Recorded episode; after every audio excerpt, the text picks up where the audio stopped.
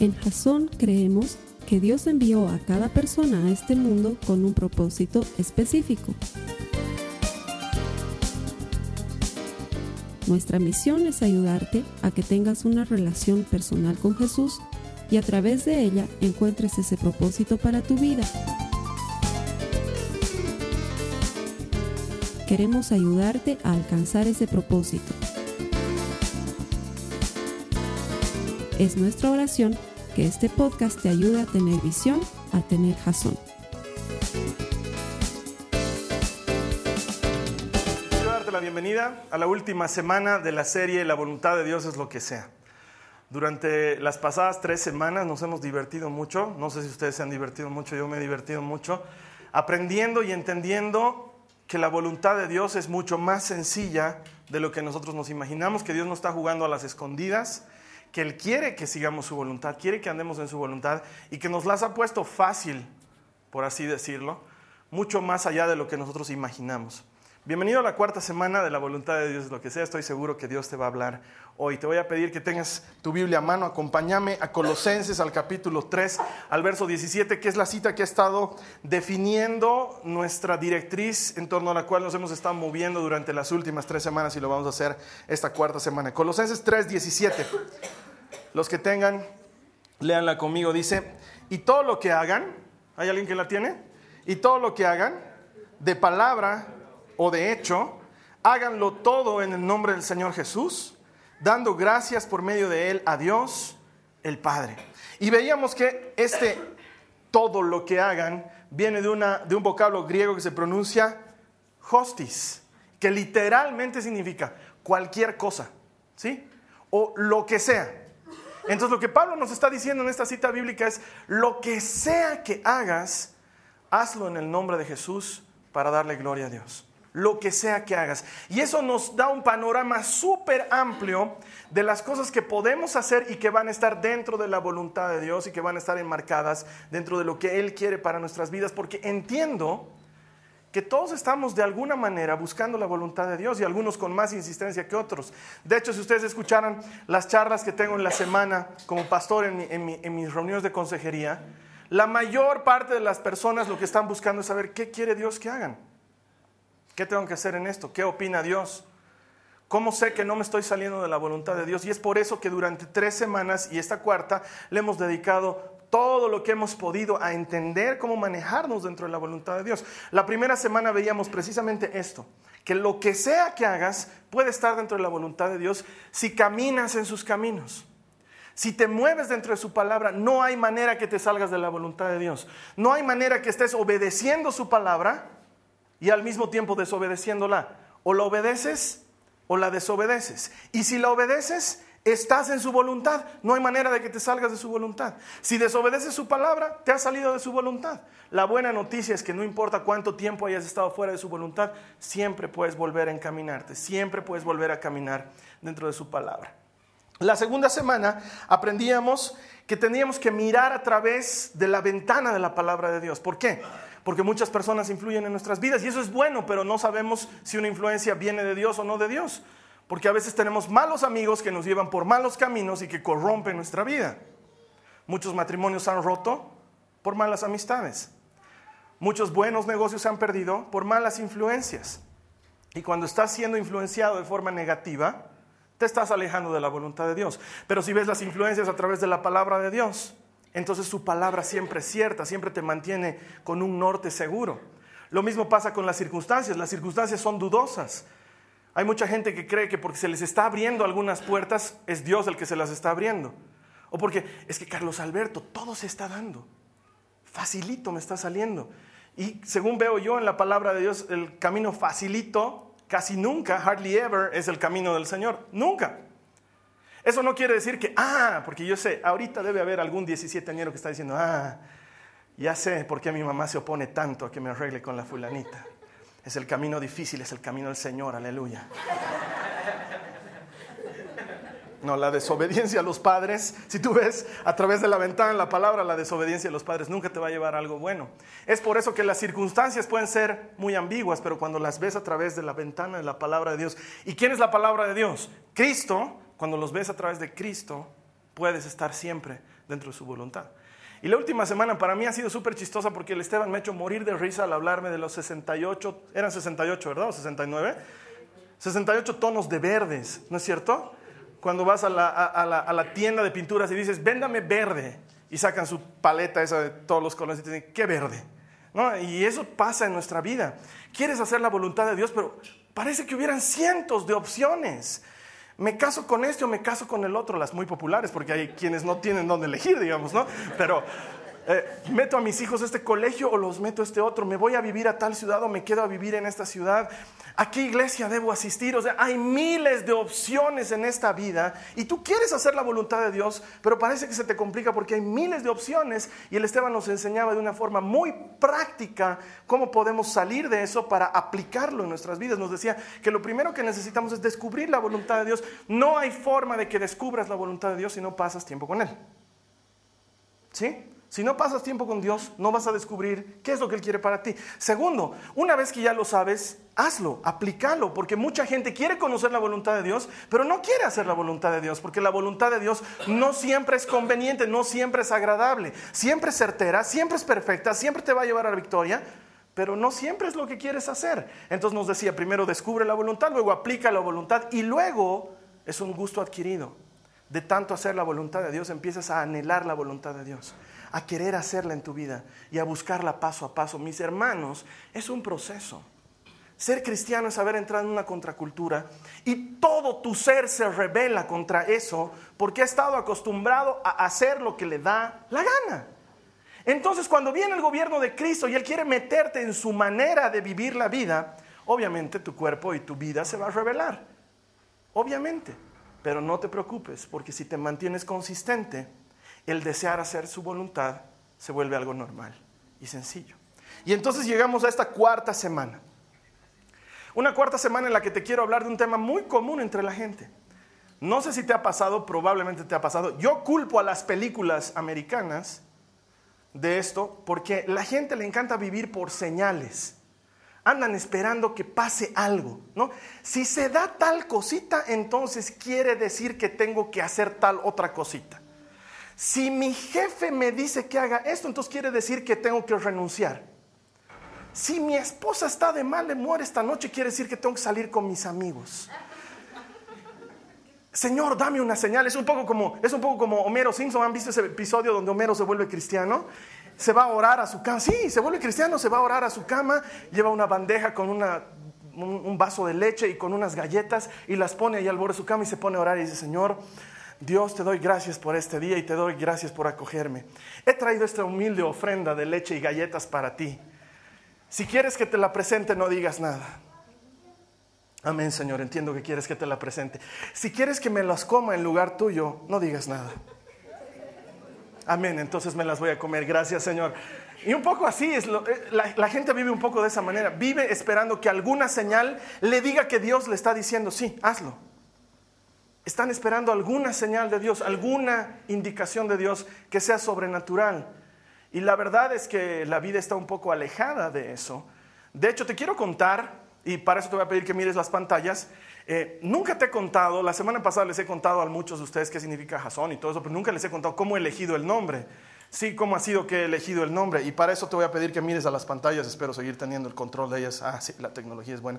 Bueno, resulta ser que yo estaba tratando. Eh, Dios ya me había dicho que teníamos que iniciar un grupo. Eso era claro. Sí, estábamos eh, con, con, mi esposa charlando sobre cómo íbamos a hacer para que este grupo funcione. Y obviamente una de las primeras cosas que íbamos a necesitar iba a ser, ay, perdón, la tecnología. Está dando sus avisos. Obviamente una de las primeras cosas que teníamos que hacer era elegir el nombre. Una de las primeras cosas que teníamos que hacer era elegir el nombre. Entonces charlábamos con mi esposa y decíamos, ¿qué nombre les vamos a poner? Les soy sincero, el primer nombre que teníamos a mano no era Jasón. Seguro que no era Jasón. Pero justo ese día que estábamos en ese intrínseco debate y en oración, buscando a Dios, vino un hermanito a mi casa, toca el timbre y me dice, Carlos Alberto, hermano, solamente estoy viniendo a decirte que yo te apoyo, porque justo era la época en que yo había salido de la anterior congregación en la que estaba buscando la voluntad de Dios, ¿sí? Entonces, aunque te has ido, hermano, yo te quiero y te apoyo, y me regaló una tarjetita que lastimosamente la tecnología no me está dejando utilizar en este momento. Así que les voy a pedir a los que están ahí en la computadora, ¿pueden poner la siguiente diapositiva, por favor? ¿Alguien? ¿El Esteban se ha ido justo hoy día? No se preocupen, todo tiene solución en esta vida. No, no, no lo llamen. ¿Para qué lo van a llamar? Lo voy a hacer yo. No, no, quiero ser yo. Me ¿Han, recibido alguna vez una de estas tarjetitas? ¿Alguno de ustedes las conoce? Esas tarjetitas. Entonces un hermano me regaló esta tarjetita que decía, por falta de visión el pueblo se pierde. Jasón. Y abajo el asterisco decía Jasón, del hebreo visión o dirección de Dios. Regaló la tarjetita, gracias hermano. Yo me entré a mi escritorio y seguía orando en mi escritorio. Y cuando estaba orando en mi escritorio le decía, por favor Señor, dame una señal. Dame una señal de qué nombre le tengo que poner a este grupo que voy a formar, que en ese entonces, te doy mi palabra, no sabía que iba a ser una iglesia. ¿Qué nombre le voy a poner? Y entonces levanto mi mirada y veo que delante mío tenía medio calendario, de esos que cuelgas en la pared para planificar. Y estaba ahí colgado el medio calendario. Y yo seguía orando y lo miraba y miraba la tarjetita y miraba el calendario y miraba la tarjetita. Y extraordinariamente, increíblemente, los meses del año, de la segunda mitad del año, están puestos de tal forma que dice Jasón. Qué increíble señal que estaba recibiendo en ese momento. Si se han creído todo lo que acabo de decirles, realmente, qué pena me da por ustedes, hermanos. Dios mío, no ha pasado nada de eso, todo me lo inventado. La tarjetita la he hecho en Photoshop. Es verdad que julio, agosto, septiembre están seguiditos, es verdad, pero me lo he inventado todo. Lo que pasa es que a la gente le encanta eso. ¡Wow! Una tarjetita y un calendario. ¡Wow! ¡Qué señal más increíble! No, siento decepcionarlos. No hemos elegido el nombre de Jasón así. Lo hemos elegido de una forma también especial, pero muy diferente. Yo tenía un libro que estaba guardado en mi librero durante años. Y cuando estábamos eligiendo con mi esposa el primer material que íbamos a utilizar para estudiar, teníamos tres libros. Teníamos este libro que se llama Jasón, teníamos otro libro que se llama Dile adiós a tus temores y teníamos un tercer libro que para el momento no tengo idea qué libro era. ¿Sí? Entonces yo estaba entre mi gran amor por Marcos Witt y Dile adiós a los temores o este extraño libro que se llama Jasón, digamos, ¿no? Entonces este, empezamos a leerlo y el nombre nos gustó. Listo.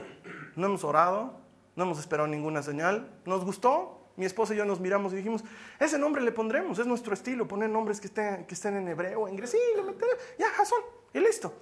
Y vino la gente y se reunió y les dije, bienvenidos a Jasón, y todos pusieron cara de, ¿Jasón? ¿Qué significa Jasón? Ya les voy a explicar, hermanos, y fue así. No hubo ninguna señal, no hubo nada de esas cosas, porque lo que sea que hagas, si lo haces en el nombre de Jesús, sirve para darle gloria al Padre. Amén. Yo no me imagino que Dios esté, ah, quería bendecir a esta congregación, pero le pusieron Jasón. Pudiendo ponerle por lo menos iglesia Jasón, algo que suene más cristiano. Jasón. ¿Ustedes creen que Dios está en esas nimiedades? Y muchos de nosotros estamos en eso. Yo le voy a poner a mi hijo un nombre que sea bíblico, si no, no le pongo nombre. ¿no? ¿Qué nombre le vas a poner a tu hijo? No se le voy a poner un nombre que sea bíblico. Isaías se va a llamar. Y tú que le has puesto a tu hijo un nombre así como, no sé, pues Martín, digamos, estás fundido, ¿no? Porque como no es bíblico, listo, ¿no? La gente tiene esa extraña manera de pensar. Y sin embargo Dios no se mueve de esa forma. Me acuerdo que unos años atrás, unos hermanitos que por todos los medios del mundo querían enamorar, vienen un día a interrumpir una clase bíblica que yo estaba dando. Estaba con todos los alumnos, menos ellos, ¿no? Tuc, tuc, tuc, me tocan la puerta. Y abren y entran, meten sus cabezas, ¿no? Uno y la otra cabeza aquí arriba, ¿no? ¿Te podemos hablar un ratito, Carlos Alberto? Yo digo, pucha, debe ser algo grave, perdón. Sé que estamos estudiando la Biblia, pero vamos a hacer una pausa. Estos hermanos deben tener alguna necesidad real. Entonces, salgo hermanos, que sabes qué, nos queremos arreglar y no sabemos y estamos esperando que el Señor nos dé una señal y le hemos dicho, si el Carlos Alberto está dando clases hoy día, entonces quiere decir, pero no estamos muy seguros porque hemos llegado y estabas dando clases, entonces hemos abierto la Biblia y no entendemos lo que nos dice el Señor, si nos tenemos que arreglar o no. Entonces queríamos abrir una vez más contigo porque la última vez que hemos abierto nos has hablado algo de los carros del faraón y no entendemos qué. A la gente le encantan las señales. Le encantan. Porque no saben que para vivir en Cristo hay que vivir por principios, no por señales. La manera de vivir en Dios es conociendo su palabra. Porque cuando conoces sus principios no hay manera de que caigas. No necesitas una señal. Si vives por principios, tu vida está caminando hacia un lugar seguro. Así que quiero que me ayudes a decir esto. Dios prefiere principios antes que señales. Como tardado en reaccionar, te voy a dar oportunidad de que, a ver, vuelvas, estamos predicando, bienvenidos a la iglesia, que le digas al que está a tu lado, así como quien le comenta algo, Dios prefiere principios antes que señales. Así. Ok, eso está mejor. De hecho, la Biblia solo registra dos momentos en los que Dios ha accedido al tema de las señales. El primero fue con Moisés. Moisés está ahí con la zarza ardiendo, todos quisiéramos encontrar una zarza ardiendo, ¿sí? Son bien escasas. ¿Sí? Está ahí la zarza ardiendo y Moisés agarra y le dice, ¿cómo, sé que eres tú el que me estás enviando? Entonces Dios dice, ya, mete tu mano en tu pecho, saca tu mano, ah, está leprosa, ya, ahí está esa señal, metela otra vez, sacala, ah, se ha sanado, ya, ahí está tu señal. Pero señores, que no me van a creer si les digo que me has enviado, capaz hasta me declaran impuro por lo esto de la... Ya, tira tu vara al piso, se vuelve serpiente. Agarrala. No es que serpiente, agarrala. Ay, se ha vuelto palo. Ya, ahí está tu señal. Y basta de señales. Si se, fijan bien y leen ese, pasaje que está en Éxodo, Dios se enoja como dice, les ya basta. Ya basta, yo te estoy enviando. La única segunda vez después de eso que Dios accede al tema de las señales es con Gedeón que tenía fama de cobarde. ¿Sí? Gedeón está ahí y le dice, Señor, si en verdad eres tú, déjame que me vaya a mi casa a prepararte un lechoncito y ahorita vuelvo. Bueno, no era lechoncito porque los judíos no comen cerdo, no se fue a preparar un cabrito. Digamos, un cordero al palo. Ya te voy a preparar un corderito al palo y ahorita vengo. No te vayas. Si no te vas, si no te vas, voy a creer que eres tú. Vuelve y el Señor seguía ahí esperándolo. Señor, ahora, aquí está mi ofrenda y dice que el ángel del Señor se la come todita y se lame hasta el agua que había en el altar. Perdón que dude tanto de ti, Señor, ¿cómo haríamos? Pero solo te pido una señalcita más. Voy a dejar este pedacito de lana aquí en el piso, ¿ya? Si mañana cuando salgo ha llovido alrededor de la lana, pero la lana está seca, te creo. Ok. Al día siguiente vuelve y la lana estaba seca y todo lo demás estaba mojado. Perdón, Señor, que sea tan insistente, pero tal vez ha sido una de esas cosas de la vida. Justo la lana se ha secado antes que el piso. Si mañana esta misma lana está mojada y el resto del piso está seco, ahora sí, fija que te creo, fija que te creo. Y vuelve al día siguiente y sí, la lana estaba mojada y el resto del piso estaba seco. Son las dos únicas veces en la Biblia que Dios se mueve por una señal. Todo el resto del tiempo lo hace por principios. Es más, cuando a Jesús le piden una señal, ¿qué dice Jesús? Una generación adúltera y pecadora pide una señal y no le será dada.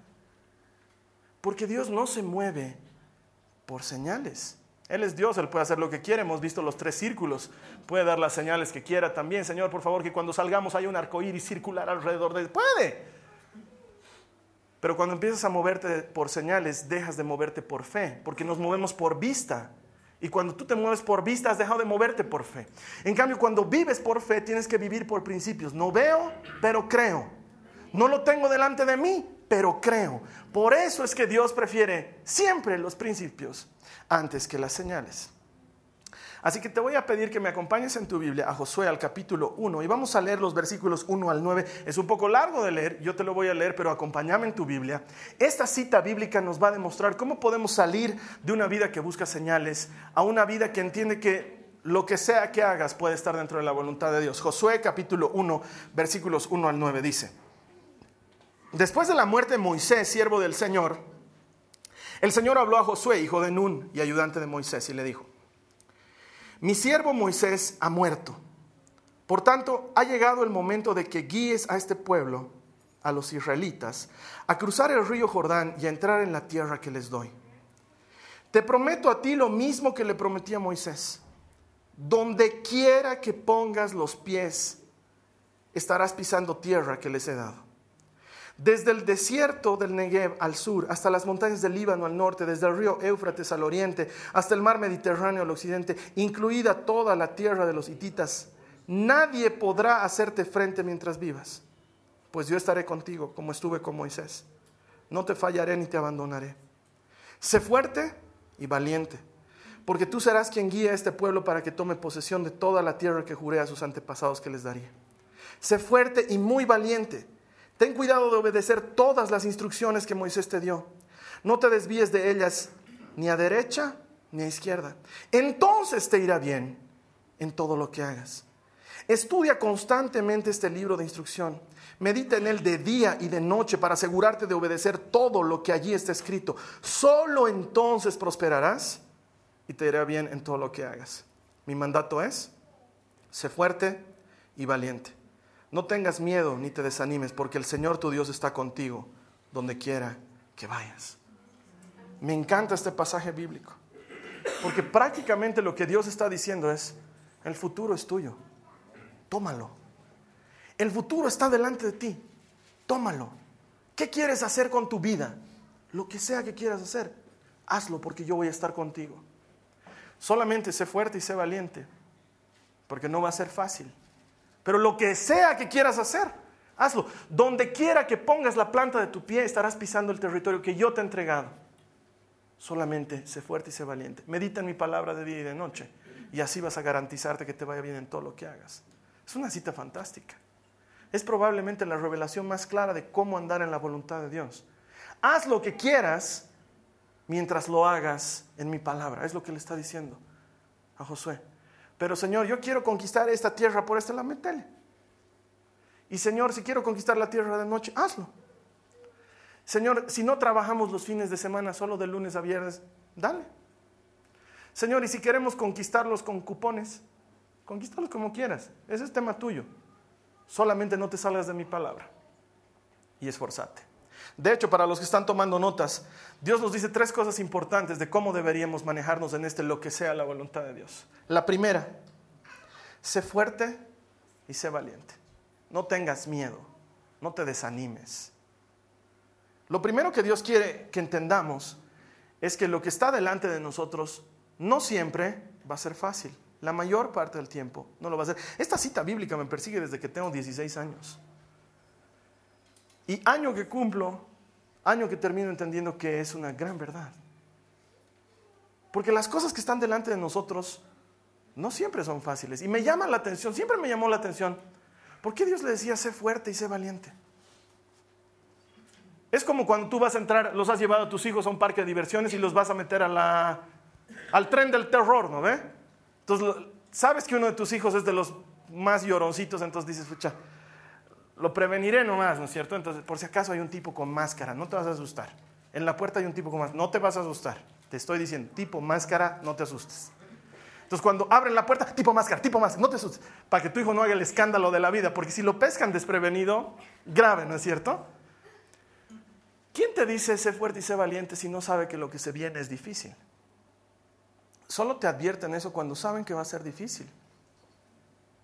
Este juego no es para mujeres embarazadas y para cardíacos, dice, ¿no? Afuera de los juegos. Te advierten. Y Dios lo que aquí te está diciendo es, una cosa te digo, sé fuerte y sé valiente. Porque conquistar la tierra prometida es difícil. Quiero que me entiendas esto. Ser profesional es fácil. Ser buen profesional es difícil. Cualquiera puede sacar un título universitario. Pero hacer que ese título universitario dé frutos, eso es lo difícil. Es que ¿qué es la tierra prometida, Carlos? Lo que quieras. Claro está hablando Dios aquí. Lo que quieras hacer, eso es tu tierra prometida. Donde pongas tu pie, yo te voy a bendecir. Pero prepárate, porque hay que ser fuerte y valiente. Quiero que me entiendas una cosa. Casarse es fácil. Cualquiera puede casarse. Por eso Las Vegas es tan popular. Porque cualquiera puede casarse, no es como que, ucha, qué difícil casarnos. No, no, es fácil. Lo difícil es tener un buen matrimonio. Lo difícil es hacer que funcione. Y casarse cualquiera puede. Tener hijos es fácil. Y no me obliguen a que les explique el procedimiento porque es muy popular. O sea, por eso tenemos tantos problemas, porque es fácil tener hijos. Lo difícil es criarlos. Eso es lo difícil. Ser buen padre, saber suplir sus necesidades sin malcriarlos, llevarlos por el buen camino sin ser demasiado duro. Es difícil ser papá. Después hijos puedes tener como tenían en el Antiguo Testamento, también por tribus. Y eso es altamente popular entre la gente. Lo difícil es ser buen padre. Comenzar una empresa es fácil. Bueno, tal vez en nuestro país sea un poco más difícil, pero comenzar una empresa es fácil. Lo difícil es hacer que funcione. Tú te emocionas con un par de amigas tuyas y dices, haremos nuestra empresa de tortas y queques, porque nos salen bien. Y esa es la parte fácil. Y cuando tienes que llevar libro de costos y cuando tienes que empezar a declarar ante la renta y cuando te han hecho un pedido de 500 queques y tu horno de tu casa se ha arruinado porque nunca pensaste que necesitabas horno industrial para hacer una empresa, entonces te das cuenta que es fácil hacer queques, lo difícil es hacerlo de manera industrial. Y eso es lo que te está diciendo aquí Dios. Te garantizo que vas a tener éxito si no te desanimas, si no te acobardas. Porque la victoria está garantizada para el que persevera, para el que persiste, para el que no se da por vencido, para el que no levanta las manos. Una cosa te digo, dice el Señor, sé fuerte y valiente, porque no va a ser fácil, va a ser difícil. Y es que muchos no entendemos esto. Nuestras expectativas, como les he hablado eh, hace dos domingos atrás, son tan grandes que cuando nos encontramos con la realidad nos frustramos. Nuestras expectativas están aquí y nuestra experiencia está aquí y la brecha entre ellas nos lleva a frustrarnos. ¿Cuántas veces escucho en la silla de consejería gente que me dice, Carlos, no me imaginaba que el matrimonio era así? Y sabes que el matrimonio es lindo, es una de las experiencias más lindas que puede vivir una persona, pero es difícil. Son dos personas con dos antecedentes distintos, backgrounds distintos, familias distintas, caracteres distintos que están tratando de hacer una misma vida. Es complicado. Es complicado. No deja de ser lindo, pero es complicado. Y la gente levanta las manos, a la primera de cambio deciden ya no seguir. Y Dios lo único que te sigue diciendo es sé fuerte, sé valiente. No te desanimes, no te acobardes. Porque si no lo haces, la misma Biblia nos dice a su tiempo, si no te cansas de sembrar, a su tiempo vas a cosechar. Pero la mayoría de nosotros nos cansamos al sembrar. Es mucho tiempo intentando y ya no quiero y levantas las manos. Y piensas que te has salido de la voluntad de Dios. Y Dios sigue diciendo, la única forma de estar en mi voluntad es que le sigas metiendo duro al asunto. No te desanimes, no te acobardes. Lo que sea que quieras hacer, lo puedes hacer, solamente sé fuerte y valiente. Hay cosas en mi vida personal que jamás hubiera imaginado que iban a llegar a pasar, pero que me han costado trabajo. ¿Saben qué, hermanos? Es fácil iniciar una iglesia, lo difícil es hacer que funcione. Cualquier hijo de vecino puede abrir su puerta de su casa y poner iglesia allá afuera. Bautizamos niños, así lo que quieras y la gente va a entrar, digamos. Pero hacer que funcione, Dios mío de mi vida, es peor que expulsar un cálculo renal. Duele, harto, es difícil. En el proceso de, jamás me hubiera imaginado que, como les decía hace un rato, a mi tan amado Marcos Witt lo iba a conocer en persona y él me iba a estar aconsejando en persona cómo hacer mi iglesia. Pero una cosa tenía en mi mente, no me voy a dar por vencido tengo que charlar con este tipo, por más difícil de acceso que sea, voy a charlar con él, él me tiene que ayudar. Ahora tú me vas a decir, qué loco eres, podías hablar con cualquier otro. Sí, yo quería hablar con Mark Sweet. Dios me había dicho, lo que sea que quieras hacer, hazlo. Ya yo quería Mark Sweet. Eso quería yo. Quería Joe Lostin, eso quería. Entonces, soy loco, empecinado. Los hermanos que trabajan conmigo saben que ya colindo con ser tarado de tan empecinado que soy. Pero eso quería. Cuando empezó a trabajar en liderazgo, mi meta era trabajar con John Maxwell. No sé si has escuchado hablar de él, pero tendrías que escuchar de John Maxwell. Es el, es el men del liderazgo. Y yo decía, algún día voy a estar sentado tomando un café con John Maxwell. Y todo el mundo me escuchaba y me decía, no, a ver, ubicate, digamos, no eres boliviano, es John Maxwell. Se me reía, no, yo también voy a estar con Tom Cruise. No, es que a mí Tom Cruise no me interesa, John Maxwell. Y no solamente he estado tomando un café con él, hemos almorzado, somos amigos, pertenezco a su equipo, pero no, no digo qué capo, es no te desanimes, porque han habido veces en las que he querido levantar las manos, han habido veces en las que he dicho, ya esto no funciona. El año pasado mis hermanos de mi equipo de trabajo me han mandado a patadas a mi congreso de la Red Iglesias a la que pertenecemos, Porque yo no quería ir. La Katy sabe, le dice, no, ¿sabes qué? ¿Para qué voy a ir? No, tienes que ir, Carlos Alberto. Me han subido al avión y he ido. ¿Para qué? Para estar sentado hablando con uno de los líderes más grandes de este mundo. El pastor de, de la iglesia se llama Craig Rochelle. Es un tipo que da conferencias de liderazgo, ya no pues a gente normal. En sus conferencias de liderazgo están asistiendo con Dolisa Rice, Tony Blair, así a ese nivel. Y él está dando la charla. Y yo he estado sentado con él, diciéndole, te cuento que queremos abrir Jason en Cochabamba. Digamos, ¿no? él ha puesto la misma cara que ustedes. ¿Qué, es Cochabamba? Digamos, ¿no?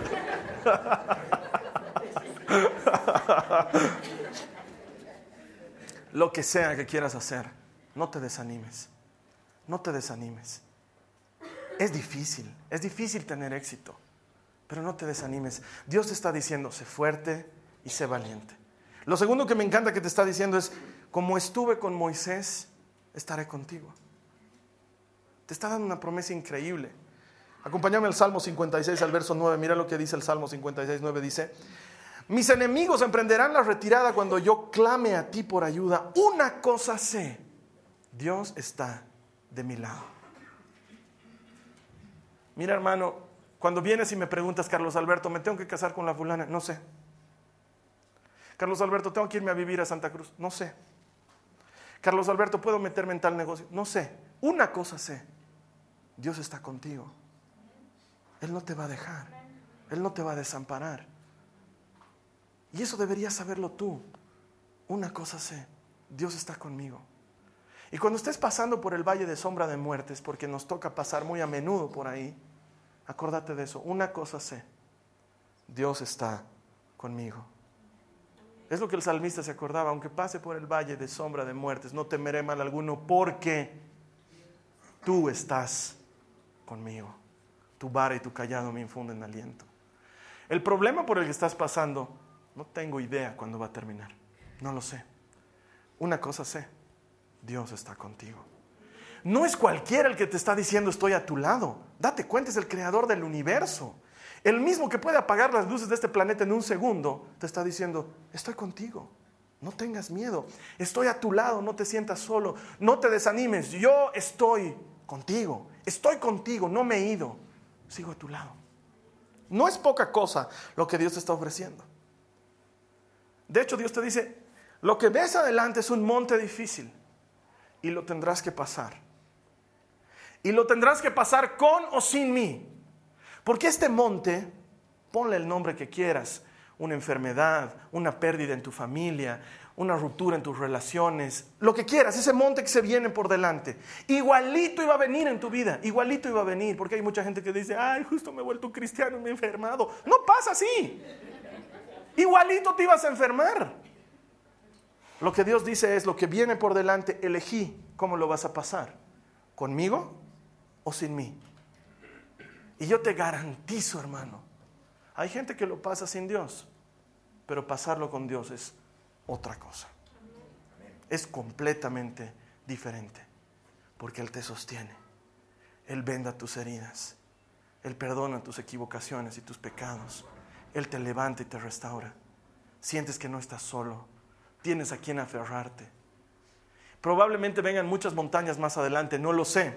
Muchos más ríos que tengas que cruzar, muchos más fuegos por los que tengas que pasar por en medio. Una cosa sé, tú puedes elegir con quién lo vas a pasar, si solo o con Dios. Dios es tan bueno que te dice, como estuve con Moisés, estaré contigo. Ni siquiera le está diciendo a Josué, búscame. No, yo voy a estar. Yo he decidido caminar de tu lado. Así como he estado con Moisés, igualito voy a estar contigo. Solo no te desanimes, Josué.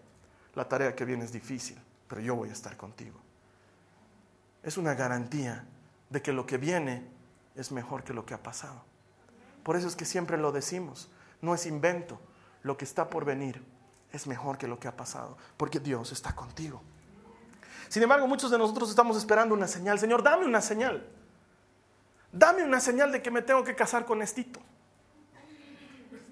Es que hay chicas así, me dicen, increíble, antes no me llevaba con su mamá, ahora estamos de mil amores.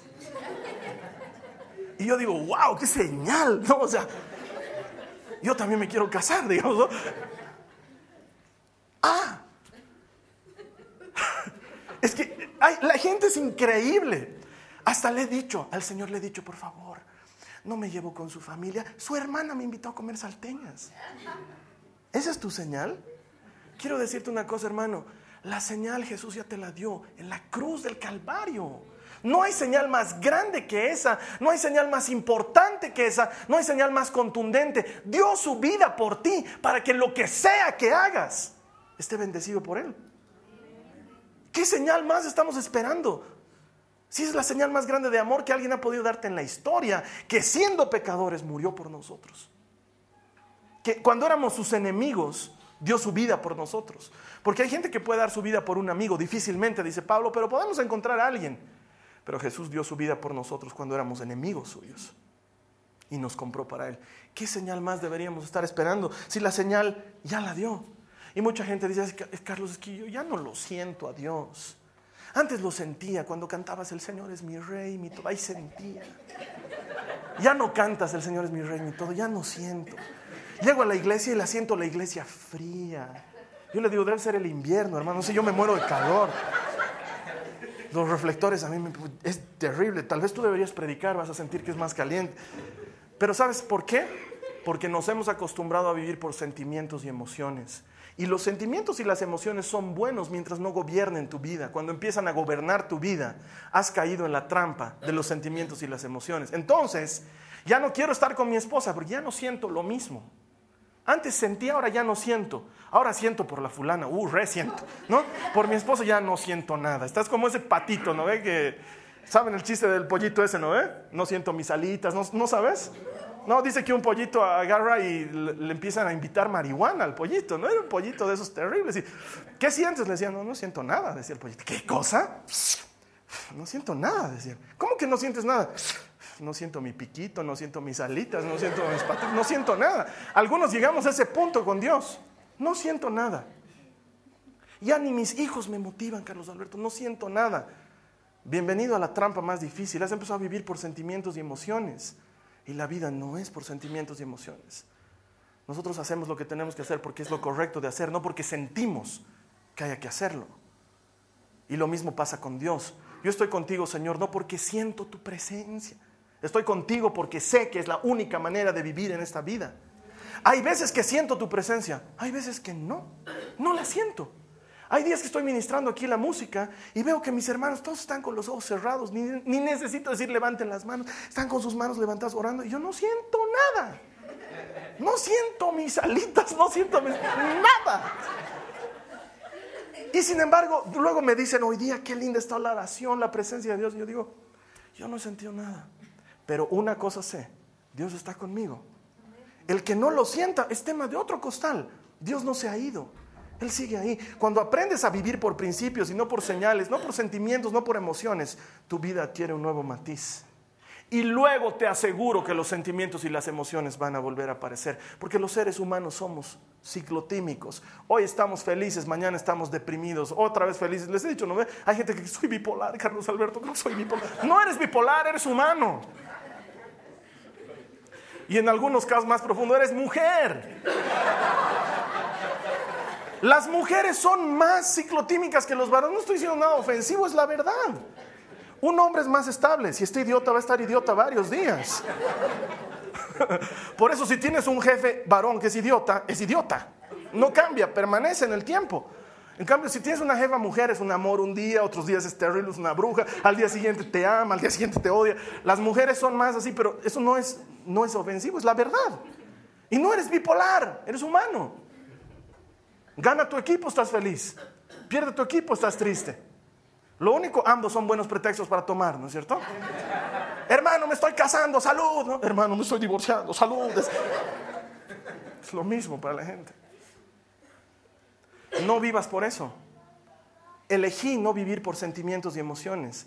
Haz las cosas porque están basadas en principios y no porque sientes hacerlas. Y eso es lo último que te quiero compartir. La Biblia dice, no te apartes de este libro. Medita en él de día y de noche. Y solo entonces me encanta porque es excluyente. Mira lo que dice verso 8. Estudia constantemente este libro de instrucción. Medita en él de día y de noche para asegurarte de obedecer todo lo que allí está escrito. Solo entonces prosperarás y te irá bien en todo lo que hagas.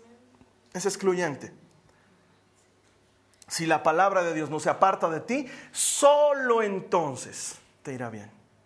Entonces, lo que sea que hagas, donde quiera que vayas, yo estaré contigo. Si guardas mi palabra, solo entonces te irá bien. Solo entonces te irá bien. ¿Cómo sé que estoy haciendo la voluntad de Dios, Carlos Alberto? Sencillo, ¿estás en su palabra? ¿Pasas tiempo en su palabra? ¿Y cómo se pasa tiempo en su palabra? Leyéndola. No conozco otra forma. Tienes que leer la Biblia. Léela, no la tengas de adorno, de pisapapeles. Hay oficinas a las que voy que tienen unas bibliotas hermosotas. Qué linda tu Biblia, hermano. Ah, sí, sí, era de mi papá. Es hermosa esa Biblia. ¿Me la prestas un ratito? ¿Puedo? No, sí, dale. Y abres y las páginas están pegadas. ¿Eh?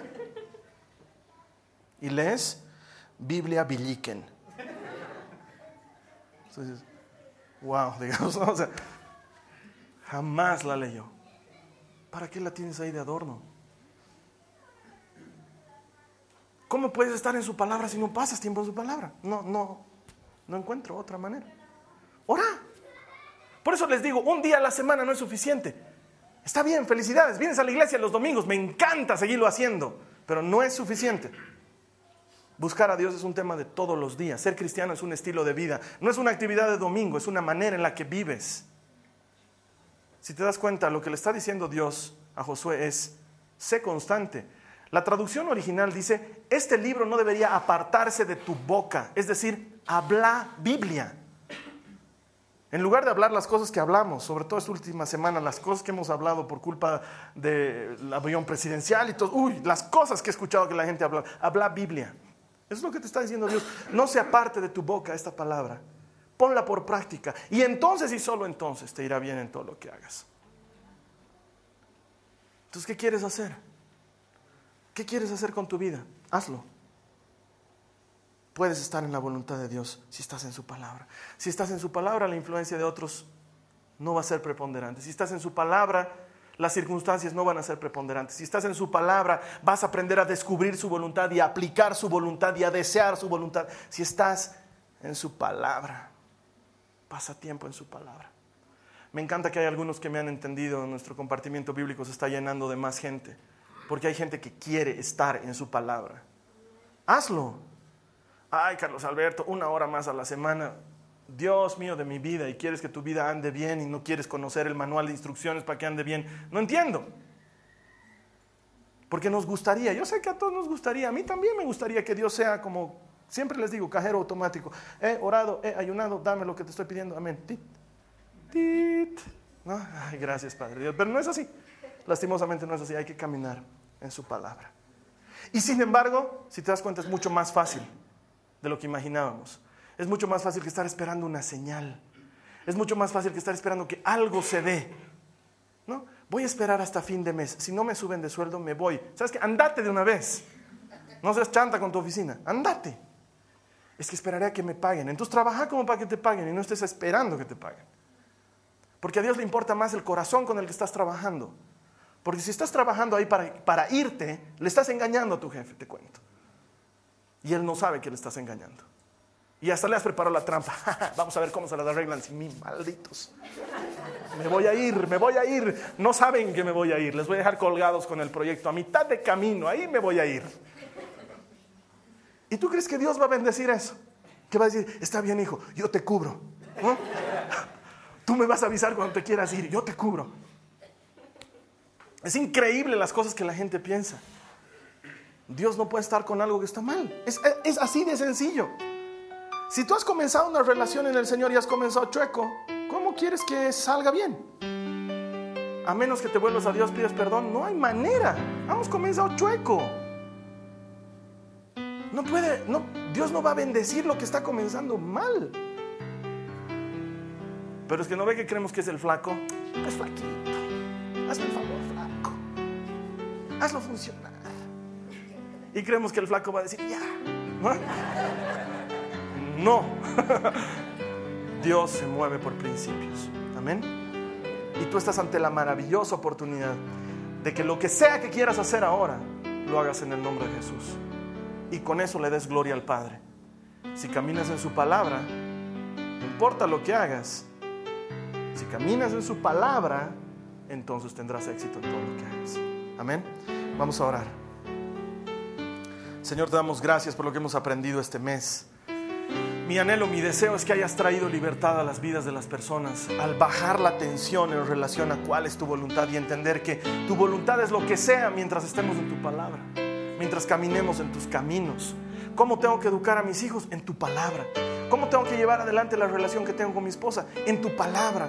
¿Cómo tengo que manejar mis negocios, Señor? En tu palabra. ¿Cómo tengo que relacionarme con mis amistades? En tu palabra. Señor, gracias por ayudarme a entender esto, porque ahora sé que entonces no hay forma de que me farre el viernes, porque eso no está en tu palabra. No puedo. No hay forma en que apueste los bienes de mi familia en juegos al azar, porque eso no está en tu palabra. No puedo. No hay forma en que chatee amistosamente con mi secretaria, porque eso no está en tu palabra. No puedo. No puedo, Señor. Tu palabra es clara. Probablemente no siempre es conveniente, probablemente no siempre me gusta, pero siempre es clara. Quiero caminar en tu palabra. Ayúdame, dile al Señor, quiero caminar en tu palabra. Durante un mes el Señor te ha estado entrenando para caminar en su palabra. El siguiente paso es lo que decía el Esteban la semana pasada. Hazlo. Camina en su palabra. Empezá a caminar en su palabra. Al principio probablemente no te guste, al principio probablemente sea difícil, pero una cosa te puedo decir, vas a acostumbrarte a vivir de una manera diferente y luego vas a vivir los privilegios que es ser hijo de Dios. Mientras el mundo está inseguro por lo que vaya a pasar, tú sabes que no va a faltar pan sobre tu mesa. Mientras el mundo se debate en si me irá bien o si me irá mal, Dios garantiza que te irá bien en todo lo que hagas. Mientras el mundo no tiene idea de cómo decidir y cómo caminar por un camino cierto, el Señor te sigue diciendo, yo estaré contigo donde quiera que tú vayas. Dale gracias al Señor por eso, dile gracias Señor. Ayúdame a vivir así, a vivir en tu palabra, a moverme en tu palabra. Más importante que esto, Señor, ayúdame a ayudar a otros a que caminen en tu palabra. En el nombre poderoso de Jesús. Amén. Amén. Esta ha sido una producción de Jason Cristianos con Propósito. Para mayor información sobre nuestra iglesia o sobre el propósito de Dios para tu vida, visita nuestro sitio web www.jason.info. Allí encontrarás muchos recursos para animarte en tu relación con Dios, enseñanzas, nuestro blog, prédicas y mucho más. Te lo deletreamos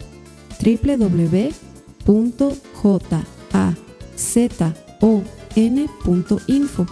También puedes visitarnos en nuestro sitio en Facebook www.facebook.com barra Que Dios te bendiga abundantemente. Muchas gracias.